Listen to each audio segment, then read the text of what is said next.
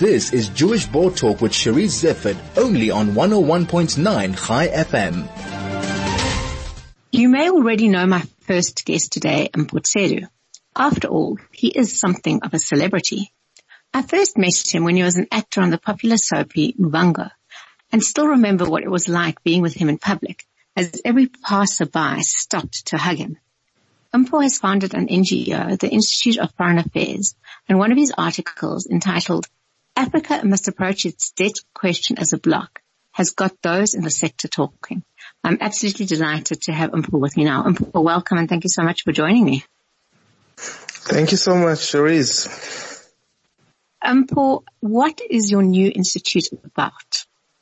Institute of uh, Foreign Affairs is a vehicle through which um, would like to uh, influence um, South Africa's foreign policy, um, would like to to contribute uh, to new knowledge in the uh, space of international um, international political economy.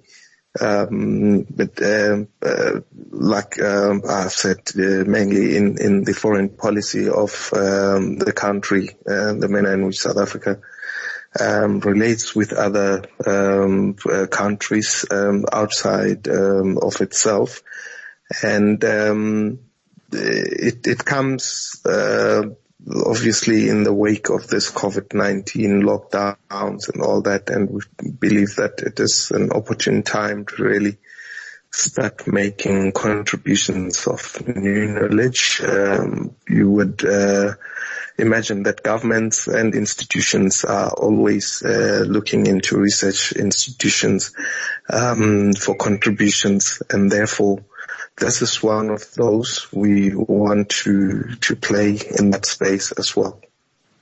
You talk about COVID-19 and uh, a kind of an African bloc responding to it. But before we go then, Mpho, what are your views of South African foreign policy I know as a journalist you've followed this very closely over the years. And where are we as South Africans now? Well, as a journalist for many years, yes, I did that, um, you know, given the fact that my beat was um, uh, politics.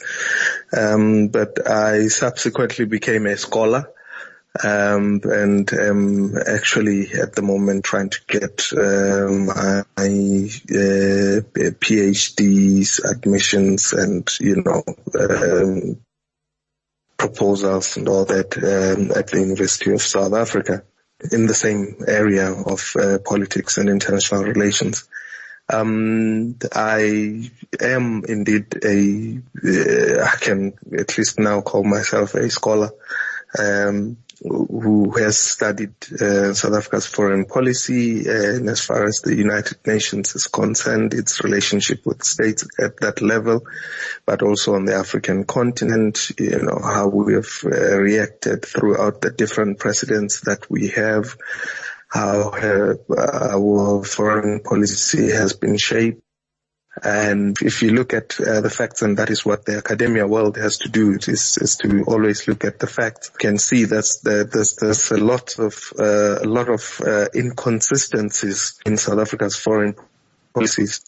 Um, there are areas where it would come out, uh, and by it I mean South Africa. South Africa would come out very, very strongly um, on you know issues uh, of human rights, uh, but, but there are also areas where uh, you know South Africa is found wanting and uh, thereby putting into question its own moral standing. Um, because um, South Africa's foreign policy, as as we would remember, uh, just upon admission into the multilateral institutions of the world, and particularly the United Nations, it was Nelson Mandela who, just before that admission, in fact around 1993, said, "Look, our foreign policy is going to be informed by uh, human rights and um, protection of um, basic rights and freedoms and all the other liberties, which was a message that he emphasized upon his uh, first address to the UN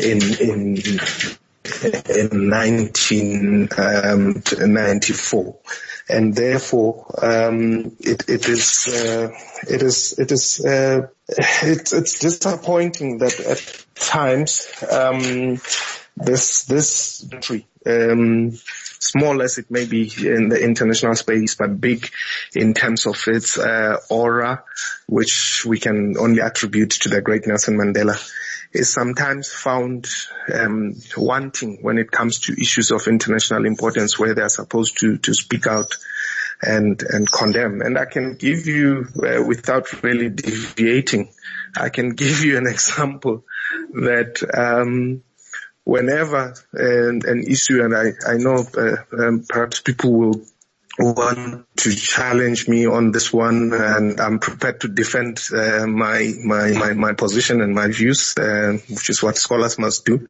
Whenever an issue about the state of Israel is raised, for instance, at the United Nations, South Africa is the first uh, country or among the first to to to vote, and um, uh, it is among the first to speak out, um, which is good.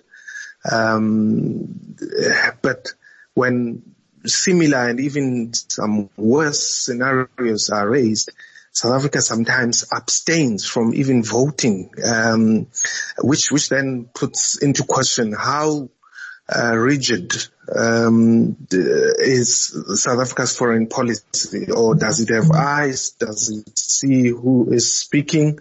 And um, if not, uh, then perhaps it is time that we really questioned it. Um, Mpho, we are running out of time to go into your paper, so I'm going to just let you refer people if they'd like to read it. But what I would like to know from you in the last remaining minutes is, what has the response to your new institute been by government and fellow NGOs working in that space?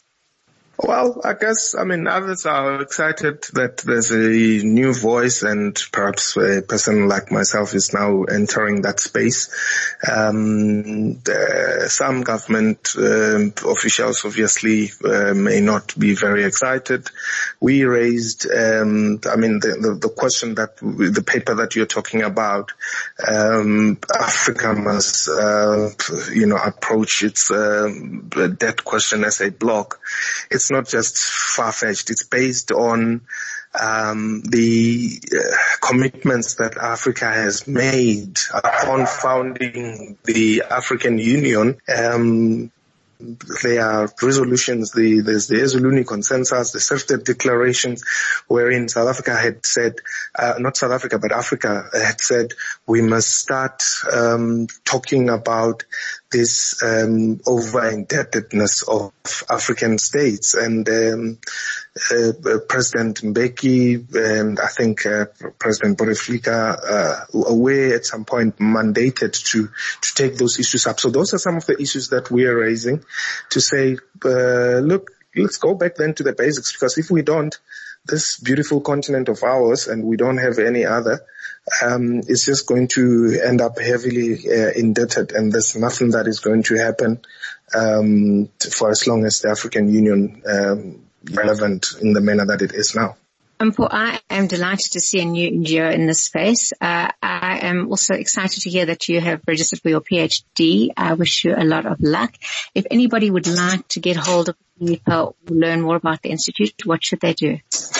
They can follow me on Twitter at Mpho uh, even the, the article that I'm referring to and the other, uh, there's another one actually which has caused us a little problems where we were addressing the Minister of DTI, uh, Ibrahim Patel, um, on opening up the uh, e-commerce space. They they are all on on the uh, uh, Twitter uh, space and on Facebook um, Institute of uh, of Foreign Affairs, but on Twitter that's mainly where I'm quite active at Mpho Tsedu. Mpho, thank you so much for joining me and good luck with your new institute. That was Mpho Tsedu, the founder of the Institute of Foreign Affairs.